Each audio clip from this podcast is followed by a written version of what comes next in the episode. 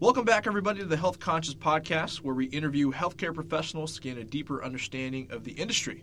My name is Anand Chaudhary. With me, as always, is Parsa Najad, and today we have interviewed Tony Herman, the Executive Director of the Sloan Program in Health Administration at Cornell University.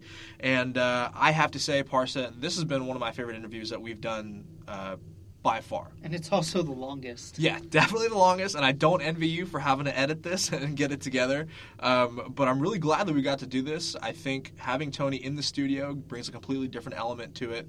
And uh, what I'm really hoping is that this gives people a perspective, both within the Sloan program and outside the Sloan program, exactly what like you know a long, successful career looks like, um, kind of the different ways that you know you interact with people. Because I think something I really like that Tony said is not being afraid to learn and like you know find something you really like to do you might not know a lot about but you're working with good people and i think there's a lesson there for just about everybody.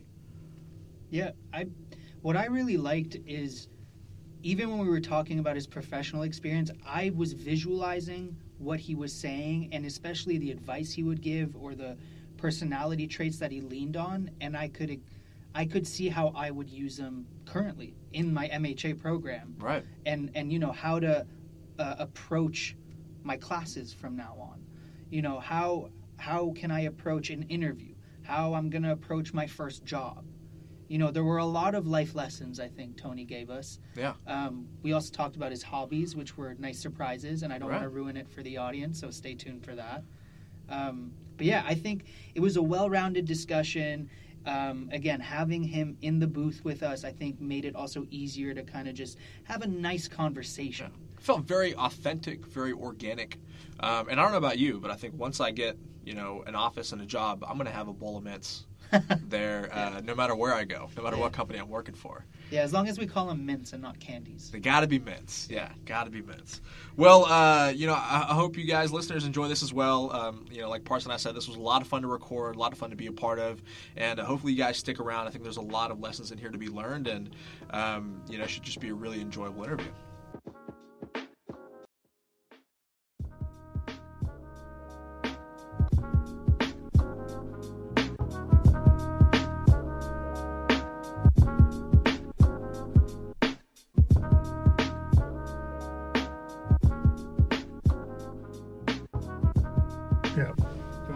Kick it off? Yeah. So, uh, Tony, thank you very much for being with us today. Uh, really excited for this. And uh, why don't we go ahead and start off, and hopefully you can just tell us a little bit about yourself, your background, and kind of your connection to the Sloan program here at Cornell. Uh, I'll give the short answer.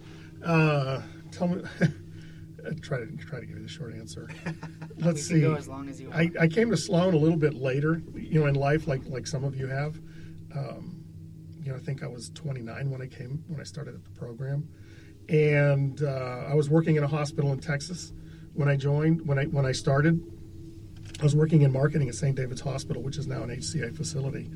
So I came to Sloan, did my two years, and met a gentleman named uh, Bernie Kirshner, who gave me my first job out of Sloan, uh, running one of his surgery centers in Connecticut. So I spent my, uh, I promise this will be the short version. So I spent the next probably 25 years off and on managing surgery centers and physician partnerships for a variety of companies, all um, for profit, some publicly traded, some venture capital funded, some just private uh, individual surgery center partnerships owned by doctors. So that was my my quick path, quick quick answer to the question. so, uh, you know, I can elaborate if we, if we need to elaborate. Well, actually, on that note, I'm hearing uh, you said the word surgery quite a bit in your response. And is that just something that, you know, that was your first job out of the program and you really wanted to be in it, or is that something you really developed a passion for over time? I, to tell the truth, I didn't even know what a surgery center was when I graduated. really? Oh, Yep. even when you graduated Yep, we didn't get we got none of that at Sloan. So uh, I really didn't know what a surgery center was. Uh, my father was involved in one, so I you know did my homework with him, did my homework with Bernie, uh, and you know I got into it not knowing anything about it, and I ended up liking it and stuck with it. I'd come, I'd come like most of you. I had come to the Sloan program to get a job working in a hospital and really was pursuing that right up until the end. And then the opportunity for with Bernie came up, and I got to admit, I, I took the job and, and loved it from day one. And so, did you start in healthcare even after your bachelor's? Because you didn't do No, healthcare I, your um, bachelor's. No, I did after my bachelor's degree. My first job out of out of college was translating operation manuals for General Electric locomotives Wow. from English to Spanish. So it's, the pay wasn't bad actually. Really? Really? Yes. Interesting. Well, there's not a lot of people that can do that. Were you And doing that back in Texas? I was doing it in Erie, Pennsylvania. In Erie, Okay. that's where they manufactured locomotives. General Electric, ma- Oh. General Electric manufactures locomotives in Erie, PA. Interesting. And the ones I was translating the manuals from went from um, those manuals were being used for uh, locomotives that were sold to Nacional de Mexico. Uh, GE diesel electric locomotives. I can't run one, I can't operate one, I can translate the manual. so this so- was a true career pivot. I mean, Uh, you I like completely switched. No, So that was my where was first job out of that was that job was um, in in Erie, and I ended up moving to Texas, and um, and it, I moved to Texas because there were there was work, there was opportunity there. Right. Um, Erie was kind of tough to find work at the time, so I literally picked up and went down there, worked for a manufacturing company for couple of years or a couple of years, and then ended up just starting at the hospital, uh, at St. David's Hospital, working as a temp in the marketing department. And back then, marketing covered public relations, marketing, the foundation, uh, and and basically got me working in every single area of the hospital that I wanted to get work in.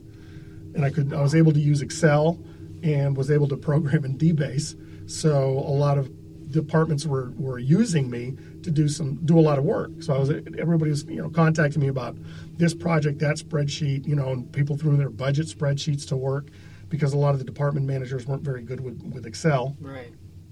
So, but I liked I liked the work. I liked the environment. I liked working in a hospital. And what I did was I started like many of a lot of the Sloan students do. You start asking questions. You know, okay, I like the hospital. If I want to work in the hospital and move up, what do I need to do? Well, every single person I talked to said you got to get a master's degree. Got to get a master's degree. I had a, a few friends that worked in the field um, that worked as hospital administrators, and I talked to them, and they did, told me the same thing. So, uh, you know, I just kept working at St. David's, and um, sooner or later just ended up applying to graduate schools. I think I applied to UC Boulder, Denver, Trinity, Yeah. Cornell, Southwest Texas State. I think that was it. And I and got, when I got into Cornell, I, I ended up deciding to just pick up and move here. And you So it was the first time I moved from Austin to Ithaca. right. And the second time Did was you have years any ago. other affiliations with Cornell or Sloan? None, Other... none. Okay. So Zero. what drew you here? What, what was I went. I went to the rankings. Ah. But I went to the rankings they that uh, a, another a, a friend of mine, a Trinity grad, had given me the rankings out of U.S. News and World Report because we're talking about graduate schools. He was already involved in a graduate program, and he said, "Here's the last, ra- here's the latest rankings." And Sloan was on the list. I, I still have that printout, Yeah. and I just I said, "Okay, I'm going to apply to this one, this one, this one, and this one." And when I got accepted to Cornell, I, I basically just said, "Yeah." It's interesting you say that because just today we were talking about this in, in a meeting and on and and I share the same sentiment. When it came to which program to choose for an MHA, especially me being Canadian, I just went straight to the rankings, U.S. News. Yeah. Yeah, unfortunately, fortunately and unfortunately, that's what we do. Right. You know, and, and the rankings, you know, as, as you read in the newsletter, you know, Sean's uh, summary was really nice, but the rankings are, uh, it's nice to have them. You got the list, you have the rankings, but they're flawed. So, but back then, that's all we had. So, and there was no internet. This was 1991. There was no internet. So we just basically went off the printout from U.S. News and World Report, and that's what we used. Other than that, it was word of mouth. I think I talked to a gentleman that went to Duke, which back then was a top program, and since then has fallen off. Um, there were, and my uh, brother-in-law, who was a VA administrator, he had gone to Trinity, so I applied to Trinity and got accepted there as well. So anyway, I just ended up, and, and I came up here because uh, for some of the same reasons that a lot of you do, is uh, I went to an undergraduate school that was a small liberal arts college, you know, Gannon University in Erie, Pennsylvania, that doesn't have a lot of name recognition. So I needed the name recognition on the resume, and Cornell gave me that. Right. So, and I knew, but I, you know, I knew that Trinity, Trinity had a solid reputation in Texas. You went to Trinity, you had a job. That was Really? that was kind of the deal. Is we all knew that Trinity placed their graduates very well within the hospital system in Texas. And that didn't make you second guess. No, not at all. No. And I came up. I visited Ithaca. You know, met, uh, uh, you know, met, and immediately became friends with uh, the, the second year student who was a president of the student association, Valerie Sellers Kantrowitz, and we we hit it off. Met Roger, met Doug, loved the campus, and just basically picked up and moved. It wasn't that hard. I mean, it was, but it wasn't. You know, it's a two and a half day drive. Right. So we've kind of gotten up to Sloan now, um, and know you're the executive director of the program. Can you give us a quick brief about exactly like what that means and what that kind of entails? Well, Sean handles basically the way we just we separate our duties. Sean handles all the administ- the, the the academic responsibilities, all the academic stuff. He's he's the PhD, the tenure track faculty member that has to, you know, that's what a university does. They're responsible for, you know, he and the university are responsible for the quality education you guys get, and then I handle the day to day operational stuff from after that. So, and I end up dealing more with the students on a day to day basis than than Sean would. So that's how we separate our duties. Basically, you know, operations and I don't know, strategy wouldn't be quite the right word, but the academic, you know, he is the the academic um, arm of the university, which is very important. That's where th- th- that's the that's what guarantees the quality of your education. I can't replace that. I can't, that's not something I could, you know, I, I really can't do that portion of the job ever. So, and in a university, that's the structure. Right. And you also teach the marketing class. And I teach and I teach the marketing class. Thank you. How's that? been? And colloquium. I don't teach there, but Right. I, I have the class. How's teaching? uh, Teaching's a lot harder than I thought. I had taught before. yeah, we, as we laugh. Right. I had actually taught marketing before, but the structure was different, you know, and it was, you know, it was a little bit. You know, the class was a little different, it was a little shorter. Um, but I taught it. Uh, this would be the third year I've taught the class. I think I've had the class. I co-taught it with Dinesh. He was a Syracuse University professor. We co-taught it for one year, and I kind of filled in. We we I'd have every, every other class, but he still did the curriculum, des- designed everything. Uh, so the following year, I did it by you know I, I redid the curriculum and the syllabus and everything. And, you know, and the the, the, the what do you call them? The, the evaluations didn't come back so great. So I redid the class for last year for 2018, and, and you know, the evaluations came back much better. There we go. It's a lot of work. Um, as as Evans, Tom Evans says, it's about 10 hours of prep work for every hour, hour and 20 minutes of class time, and I can tell you that that's about right. Can you imagine how much prep work he does Oh for my gosh. regressions and microecon? Yeah. And Tom among other things. Yeah. Now, once you get the course established, it's a little different. Right. And that's where, hopefully, this year, I'll take what was good from last year, from 2018, and then add to it. So hopefully, the course, you know, as you know, as Sean says, he's been teaching for 22 years. You get better at it every year because you take what you did right, change change what went wrong, you know, and and, and make the course a little bit better, a little more challenging.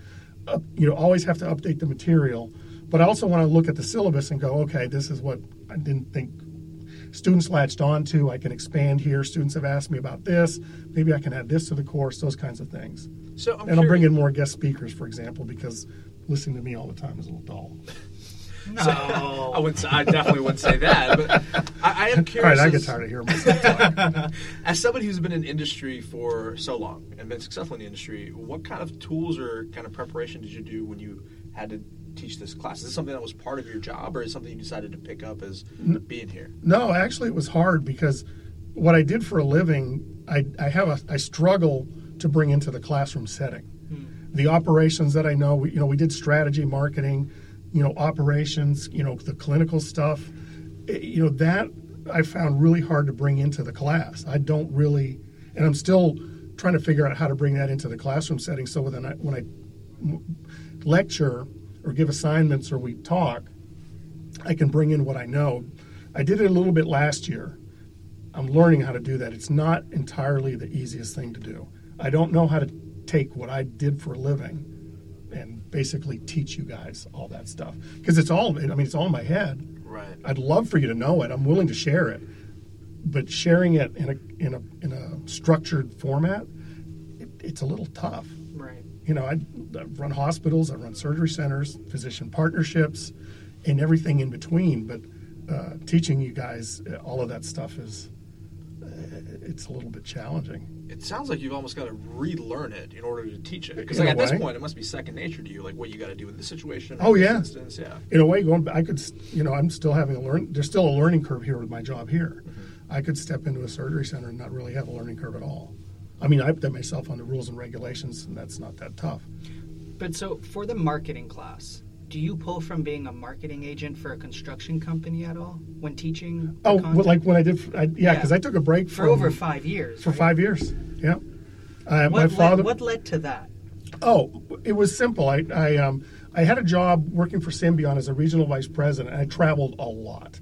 I was gone Monday. I'd leave the house Tuesday, come back Friday, or I'd leave Monday, come back Thursday, every week, every single week. And it wasn't being in the same city every every week. I was in Houston on Tuesday. I might be in Dallas on Wednesday and Nashville on Thursday. So it was travel every single day Um, and it wore me out. And my in-laws have a company that manufactures uh, mobile concrete batch plants, and it's heavy construction equipment. My father-in-law retired. Um, they didn't have anybody that spoke Spanish, and they were selling forty percent of their equipment in Mexico. It all comes Wow. back to being Spanish. Yeah, does. that's a very underrated. My skill. language Yeah, skills have always paid off. Yeah. And I was always surprised. Like I went to grade school in Pittsburgh from the second second grade all the way through the sixth grade, and Spanish was a required class in the curriculum. Like it wasn't Yeah. elective or anything. We were forced to take it. But then I got to Texas, and they were like, "If you want, you can take it like Yeah. in seventh grade, eighth grade," which I thought was just completely backwards. In Given Texas, the- of all places. Exactly. Yeah. Given the proximity to Mexico. But we had we were selling forty percent of our equipment to Mexico, Right. and you know LF was retiring, so it was an opportunity for me to kind of help them out. They needed a hand. They didn't have anybody with my skills in the company, and I thought about it. I go, oh, what's going to happen if I switch industries? And I, you know, I overthought that as most of us do, and then I finally said, okay, look, lighten up, just do it, and I did it, and I I, I love the work. I really love the work. It's a family business, and I'm no longer married to that family. But that work is just, I mean, you're outside, you're working with heavy equipment, construction. Um, the, com- the plants are computer controlled, so you have to understand a little bit about, you, you have to be able to program the system. I have to be able to repair the electrical and hydraulic systems. So, it, and you're outside. I, I don't know, I, the work is fun. It's really fun work. And so at five years, what what led to I just decided to get back back in. They they um, my in-laws did, never didn't really have any ideas for selling the business. I you know I tried to buy it, um, and it just wasn't working. just So wasn't you going could have gone full time. Yeah, I could have done that full time. So, and, and I like you know I like the business enough that I considered buying it. Hmm. And I you know I even I talked to Brooke about it. Really? And I talked to a few other people, had a company, you know, willing to loan me the money to buy it, um, but I, it just wasn't. It, it just wasn't right. I just had, didn't have the right feeling about it. So I and at that at that time I said, okay, this isn't going to work out. So I said, let me get back into healthcare now and and and get back into. Uh, I think that's where I ended up working at working, working with HCA. So do you So think? it's just and I, I don't and those things are, yeah. You, you go where's the synergy and stuff and Right. look selling. The advantage to working in a company like that is it's very tangible. The marketing and the sales is much more attuned to a, a, a, a business that responds to pure economic forces.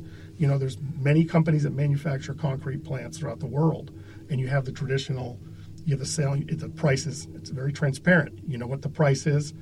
Um, you know what the quality is. You know what the reputation. It's not like healthcare where so much is hidden. Right. In a sense, those kinds of things keep those kinds of businesses keep me grounded. So, would you say, based on what you just said, do you prefer selling or offering a product or a service? But they're both they're, they're the same thing. Well, that tangibility Because- might be different, right? Yeah, we're selling a product, but in a way, what we sell with the product is the service behind it. Sure. Because the company stands behind everything it sells. That plant, when you buy one of those concrete batch plants, you get lifetime free phone support hmm. forever, no matter who owns the plant. So if that plant goes down in the middle of production and you call the, the factory and you ask for customer support, technical support, you get it. So that's that's one of those things where even though, and that's one of the things I do teach in marketing is a lot of products that are sold. You, you think you're just buying a product, but what you're doing is buying a product plus the service. And the service is whether it's implied or real. In the situation of the batch plants, it's real, it's tangible. That that free phone support is incredibly valuable. But in some, you you're buying like when you buy a car. I mean, th- with those you're buying a service too. But but some of it, some of the intangible is you're buying the the, the luxury uh, the component of say buying an Audi. So So were you able to take those skills or those experiences that you learned working at the construction company, and how do you think that impacted your change back into healthcare? Oh, it's just it just allowed you to take a break and rethink, and you know, and I was able to help out my in-laws. It was wonderful. Not a lot of us get to do that.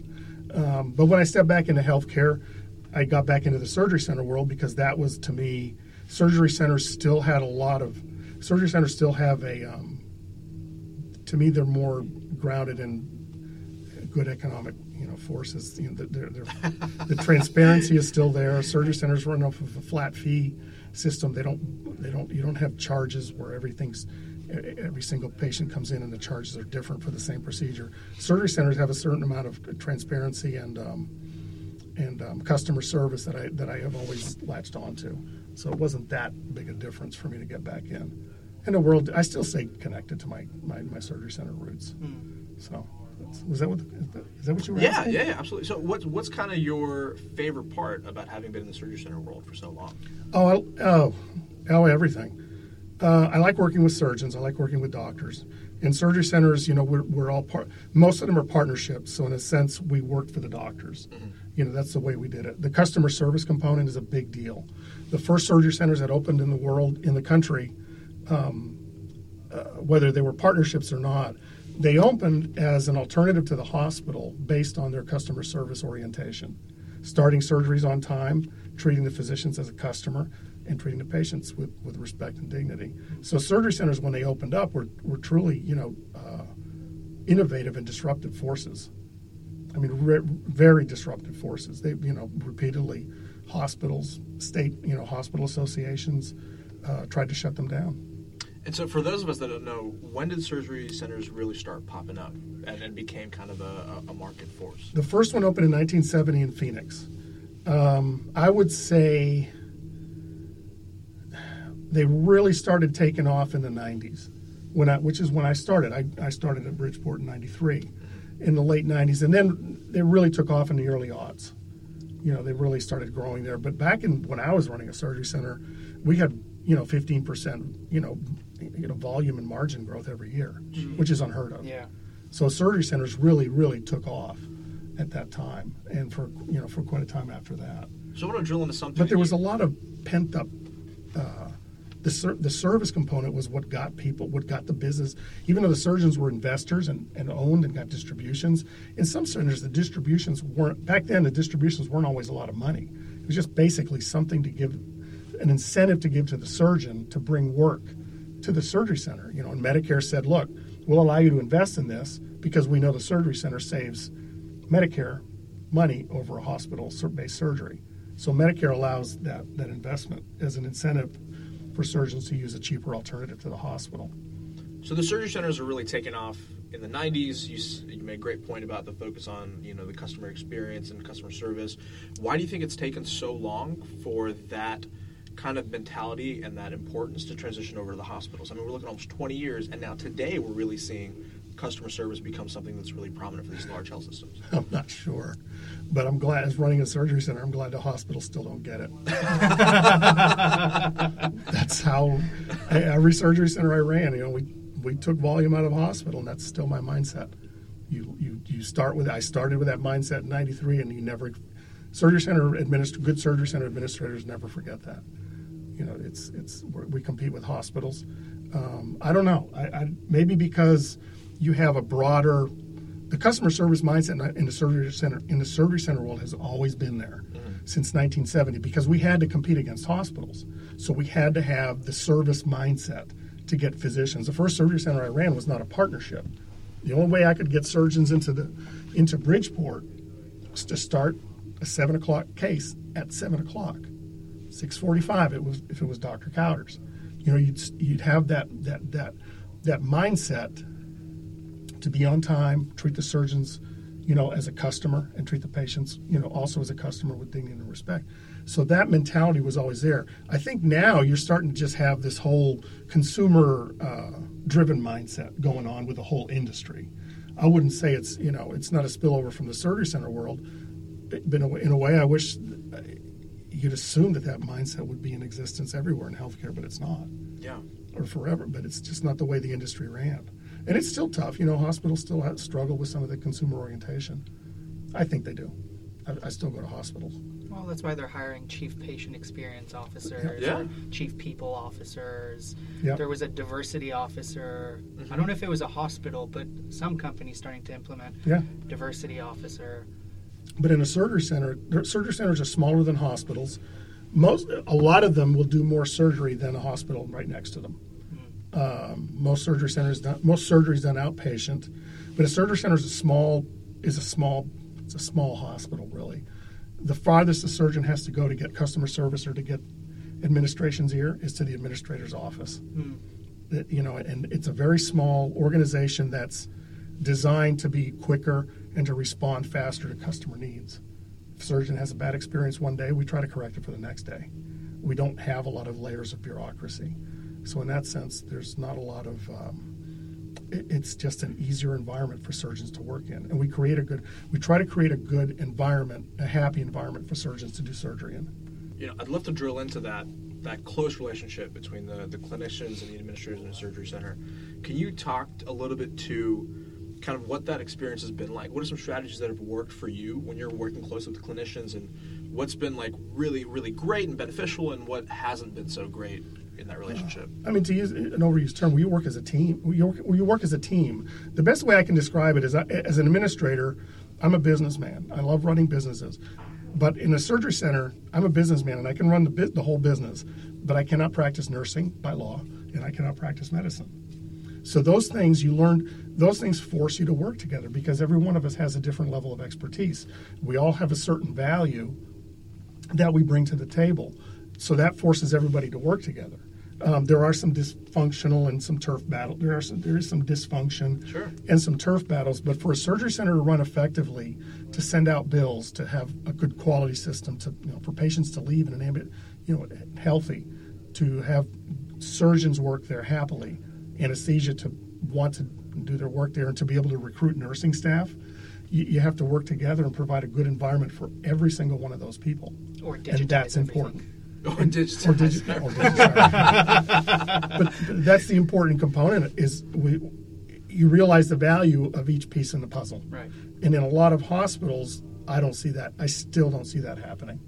I can't do my job without a nurse. I can't i can never do my job without anesthesia. Anesthesia surgery can't do their job without nursing but nursing and, and nursing and anesthesia and the surgeons can't necessarily have a surgery center without a businessman or a business person running it. And whether that administrator is, you know, somebody like me, a business person or a nurse, almost doesn't matter. We, you know, we're still responsible for the organization as a whole. So that's where the, the teamwork really makes a big difference, and it creates a different environment there when you all when, when everybody has a lot of respect for everybody else. So it's fun work, It definitely very fast like it. Moving Yeah. you know, and very, very, you know, if you think about it, very risky. Right. And I'm wondering on that note, because it sounds like it's a very enjoyable, very intense experience that is very rewarding working in surgery centers. What brought you back to Sloan as an executive director? Hmm. And if I can add a layer to that, how different was, or they might be similar, how different was being an ED at the Ambulatory Surgery Center Society versus being an ED here at Sloan? Oh, it's completely different. Okay. No, 'cause it- it's this is you- this is a university. It's a huge organization. I don't have nearly the, you don't have nearly the, uh, you know, it's in a surgery center. The administrator has a lot of authority and a lot of responsibility. And in an organization like this, that's diluted. Plus, there's the learning curve that this is an academic environment that I have very little experience in, and very little footing in. Um, but the first part of the question was. How'd you end up coming back? Oh, to it, it was random. Um, I hadn't been looking really for a, a change, but some things happened back back at home, um, back in Texas. It's not home, Ithaca's home. But some things that happened in Texas that kind of made you rethink what you want to do and what you're looking at. You know, I've been looking to uh, move to a smaller community. So we were looking at Austin was getting a little bit big. Taxes are property taxes in Texas are very high, especially in Austin. and in Austin they're Yeah. ridiculous. But there's no income. There's no income tax. There's no income tax, but they Property get you taxes property Is it that high? double what they are in on where you Ithaca. live, yeah. So we were looking at a smaller, going to a smaller community, you know, which would mean me looking for a different job, whatever, which I've done enough. So that wasn't the stressful part. And then Sean sends an email out to the like the alumni, and it lands in my inbox just one day. I can't, even, I don't even remember what month it was, and I read it and I was like, oh, this looks really interesting. And this was to This was the, an the ED? executive Okay. director for Sloan. And I read the job description and I was like, and I met all the requirements. Which sometimes I tell you guys, look, if you if you meet seven You out of ten requirements, and saying Right. I know, but I read the requirements. They wanted somebody that had oper, you know, day to day healthcare operations experience, Right. and then the other ones, you know, kind of fit in. So I had the I had the requirements. Um, I'd always liked teaching, even though I was, you know, well, admittedly not. Admittedly, I have to say I'm not very good at it yet, but I wanted to teach. You know, Sloan changed my life, so it was an opportunity to come back and do something different. I don't mind doing things different. I don't mind doing something different. It keeps you, it keeps us sharp. And and I looked at it, and I, I've always liked Ithaca. Um, what else? And you know, it was Cornell, and the ability to work with students and hopefully teach you know everybody here something that I knew was appealing. So th- th- there was nothing but good associated with it. It was one of those jobs that I considered something that you look at and you go, oh, "This doesn't happen that often. It happens once in a lifetime." So you don't pass it up. So I thought there's something interesting you said there, where Ithaca is home, and Ithaca's home. I mean, I, I came here I'm from home where I. Texas, Yeah. um, and you know, I, I think a lot of my co- colleagues or my cohort members share this idea where maybe it's the fact that it's a graduate program, maybe it's the fact that we're coming from other cities, but Ithaca seems like a place where you kind of want to get here, you want to do your work, and then the moment you can, you know, You get out of get out. Dodge, You go. get out of Dodge, Right. And I'm out. wondering, what is it about Ithaca that you were like, no, this is where I want to be, this is where I'm meant to be, enough so to move back after having been in Austin for so long. Well, the job is where you're meant to be and where you want to be. Ithaca is another place. I'm, I'm like many of us, many of you. We're, we're, you know, I'm an immigrant too. Sure. So home is where you are. Yeah. For, for me, for, for for us, for my family, my, my parents, and, and me. You I'll know, make sure home to is where you, violin edit under, under what you Oh, just said. yeah, Yeah. yeah, the little. Yeah. Okay, I like that. Ithaca is another place. I'm, I'm like many of us, many of you. We're, we're, you know, I'm an immigrant too. Sure. So home is where you are. Yeah. For, for me, for, for for us, for my family, my, my parents, and, and me. But it is, you know, home is where you are. It, it's it's weird. I, I don't know. Uh, some people, you know, I know some people that can't leave where they are. You know, they're in they live in like Wichita Falls, Texas, and they can't leave Wichita. They can't leave because that's all they know. And I'm not that way. So, but I like Ithaca. It's a small. It was a smaller community, so it met the smaller town requirement. And Ithaca has everything I need. You know, I cycle. I you know I love to cook. I like good food. You know, it, it, I like to be outside. I like to be inside. Ithaca had everything I needed. It had everything that Austin all had for me. I, I mean, I miss my friends. I miss my daughters who are still in Texas. But Ithaca has pretty much everything everything I need. Wow. Does, does that answer the question? There's the shock No, no, on no, your it's face not- right now. I know. Wow. I was like, whoa. I, I have grown to, uh, you know, I've definitely grown Yeah, to you're here for appreciate two Ithaca. years and you're gone. Yeah, it's it's almost very quick. Like there are, there are days Yeah. where I'm walking around, I'm like, you know what? Like I could really enjoy spending time here and living here. And I could. tell this to Parsa all the time. Like if I ever get to the position in my life where I can own a summer home on the you know Lake Right. Cayuga, that Yeah. would be just phenomenal. Yeah. I would love Actually, not not to piss any Cornellians off, but we were just at the IC campus the other day. Yeah. we were just like Oh, touring it in the car, and it's so high up in the hills, and the view that we got of Ithaca and the water. Amazing. It's stunning. I know. Oh, it's. I tell this to everyone. I was not excited to come here as far as Ithaca goes, It's not gorgeous. the program, especially because I had in the back of my mind the idea that I was going to go to New York City. The moment I got here, I know. I was sold on Ithaca. Oh no, this is one of the most beautiful college campuses in the country. Yeah. And then you know, I, I, I joke with some students. Now you, you guys know some students. I go, look, remember that go if you look west, there's a lake over there. Just don't forget. Right. Yeah. you just when you, but you have to walk over Yeah. there or, or get on a hill to see it. Well, I think the main reason why some people might feel bitter about being in Ithaca, and most of the locals that we've met always say the same thing Ithaca in the summers, That's uncomparable. Makes up- they all say it makes up for yeah, it everything makes up for everything else, Yeah. but it sucks because the one summer we're here, Gone. we're gone for our internships, so we don't get to You experience don't you don't that. experience the summer. And I like the summers. I don't like. I get it. You know, to be honest, I don't like the summers because all the students are gone. That's the worst part about the summers for Uh, me. you miss us, Tony? I miss you. I miss everybody. but the, the As weather he here's should. the weather here's wonderful. Yeah, who's going to walk into your office and take mints every day? Yeah. Nobody. If it's not us. Nobody. Do you still go into the office Every Nelson? day. Really? Oh man. We all do. With The no Sloan one in the admin? suite. Well, it's all, Sean, Jessica, Julie, Shannon, Brooke, and I are there. Wow. You know, we go, we sometimes go I there every forget day. That's like a job. Right. It's a job. Yeah. It's Well, right. you know, well, in general, when you think jobs in education, one especially at an early age, you think, oh, my elementary No, we're teacher, all she there. takes the summers off. we Right. don't Yeah. that's because in the summer we So is that up. planning for next We year? we like I tell people we catch up on everything we let slip in the spring or, and or fall. Um, and we do a lot of the planning, a lot of the orientation. Um, I'll work on my course a lot on the marketing class uh, and anything else really that we have to do differently. We have to manage the people that are out there on their internships. Um, we have some admission stuff that we, we're wrapping up. And there's a couple of alumni events at the beginning of the summer. So actually, the summer is really busy. Yeah. It's it's Wow. it's plenty busy, and orientation takes a lot of work because everybody puts a lot of effort. You know, you know, Marty included in, in, in making sure orientation's a good experience for everybody.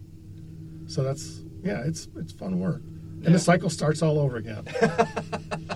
you know, I, I mean, with, it, it, with with the previous work I had, it was you know, your monthly finan- actually your weekly financials and your monthly financials and your quarterly financials.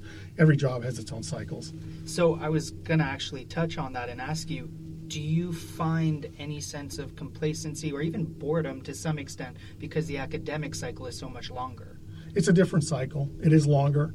Yeah, and it is a little bit harder to adjust to that because in, in my world it was all you know we, we lived and died with our financial statements.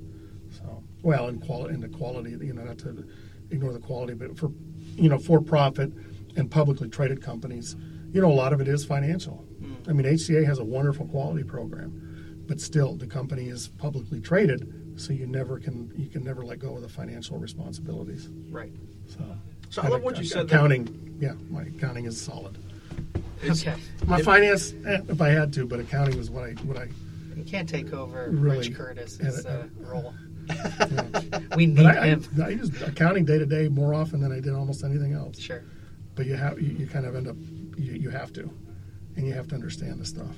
So it's very heartwarming for me to, to hear you say that you miss the students in the summer. Yeah, Um, and I don't mind saying it. One thing, one thing that I really appreciate about walking into the suite every day is that your door is always open. Unless you're meeting with somebody, your door is open. I can come in. I like to joke that I get to, like, you know, grab mints and Grab stuff like mints. that. But, uh, But we're there for the talk. Yeah, I know. and and why why is that important to you to Because have that social. policy? Oh, I've always had the policy, even as an administrator or CEO, hospital administ- a surgery center administrator or a hospital CEO. I always never closed my door, unless I had a meeting or it needed to be closed. One because I, I'm a social person. I like to see things. In a surgery center, I like to have eyes and ears on what's going on, um, and not micromanage. But I just you, you when you close the door, you shut yourself off, and I never like to shut myself off. I, I do well with sounds and and and I can tune you guys out. Actually, with the door open, if you guys are talking, I can actually tune you guys out sometimes. But I, Really? but when I'm you and when you close your door, you you You're alone with your thoughts. You're alone with your thoughts. I always like that. No, I Oh, agree. that gets I so morbid, so No. I totally agree. I mean, I've told him this. I can't study in a library because it's there's no volume for Oh, me I to have tinnitus. focus. I have tinnitus too, so I, Right. my ears are always ringing. So I like to go to a coffee shop because it forces me to tune everyone out, Yeah. and then I can actually focus on what I need But I to like do. to see everybody. I mean, how else do you know what, what's going on? What, how else do you help people? In a surgery center, it worked out the, the best way because everybody would come and talk, ask me, bring up issues. You know, in a surgery center, sometimes things run really well. Things run really fast. So having an open door really made people feel welcome. Surgeons would come in after their cases, in between cases, they come chat. How else do you get to know your customers? You know, basically, you're talking to your customers there in between cases. I mean, that's the best customer service you can give.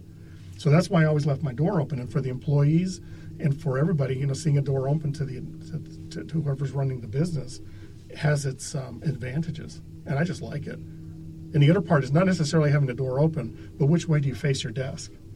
Away from the door, sideways, or facing the door? face it. You face the door Face the door. because you turn your back. It's just like having a door closed. Did you have mints on your desk in the surgery center too? I did. That's where I picked it up. Oh, I love That's that. That's where I picked it up. Yeah. Nice. yeah that's it's it, it's a different different world different Man. world So, what do you think really sets Sloan apart from you know the other? Or I guess we're top ten now. Oh, we're getting into yeah, it. yeah, yeah. Let's Well- talk about it. What what makes us different from the other top ten programs in the country? it's not what sets us apart so much as how we differentiate one we differentiate ourselves from one, one another a lot of having traveled a lot with with the programs, gone to the AUPHA meetings, ACHE, gone to the case competitions. All the pro, you'd be surprised how many good programs there are and how, what kind of the caliber of the students are put. They're they're graduating. They're great. We're all good, but we're all a little bit different. You know, Sloan has the the alumni connection, our placement rate. You know, we have the name brand of Cornell behind us. The um, the ability to take classes outside of Sloan is a big deal. Those are things that differentiate us. If you go to UAB, if you go to Trinity, like a, I know Trinity, you, you, all the classes are deli- given by the faculty, the core Trinity faculty. You don't take finance with Curtis. You don't take the uh, analyzing financial statements, financial statement analysis over in hotel school. You take all that stuff within within the core, you know, Trinity faculty, for example. That, that those things are are different for every single program. And Cornell at Sloan, you know, we differentiate ourselves with, you know, our placement weight, our placement rate, the rigor of the education, the um, the ability to take classes outside of outside of the core Sloan faculty, the connection with the alumni, the the, the, the practical learning aspects of it, whether it's, it's the PLIX colloquium or having or workshops, all of those things differentiate us from some of the other programs. And that those things are they seem subtle, but they make a big difference when you're looking at programs. Some of the programs like uh, UAB are still very hospital centric. Um, some of the programs I've had students come to me looking at programs. They go, you know, I heard that you guys are placing students in consulting. Well, um, you know, the X, Y, and Z program, they're still requiring you to do a hospital fellowship. I'd like to go to, you know, I'd like to look at Sloan because I'm interested in consulting. So we, we have we have some things that make us different, that differentiate us from other programs. And we're all accredited. The core the core curriculum is basically the same, but we separate. You know, as, as you learn in marketing, differentiation is is sometimes a are, there are subtleties in differentiation that draw customers. So, do you think there's something and, you know, like you you you were drawn to Sloan for some reason, probably something that we like to pride ourselves in that we're differentiated on. For me, it was definitely the alumni network. Okay. The brand name certainly, especially being Canadian, they care about brand name education. Yeah. So if I ever, if one, sorry, for for the border patrol officer, when I go back to Canada, not if, when, they care about that. Yeah. Um, so it's de- it definitely helps.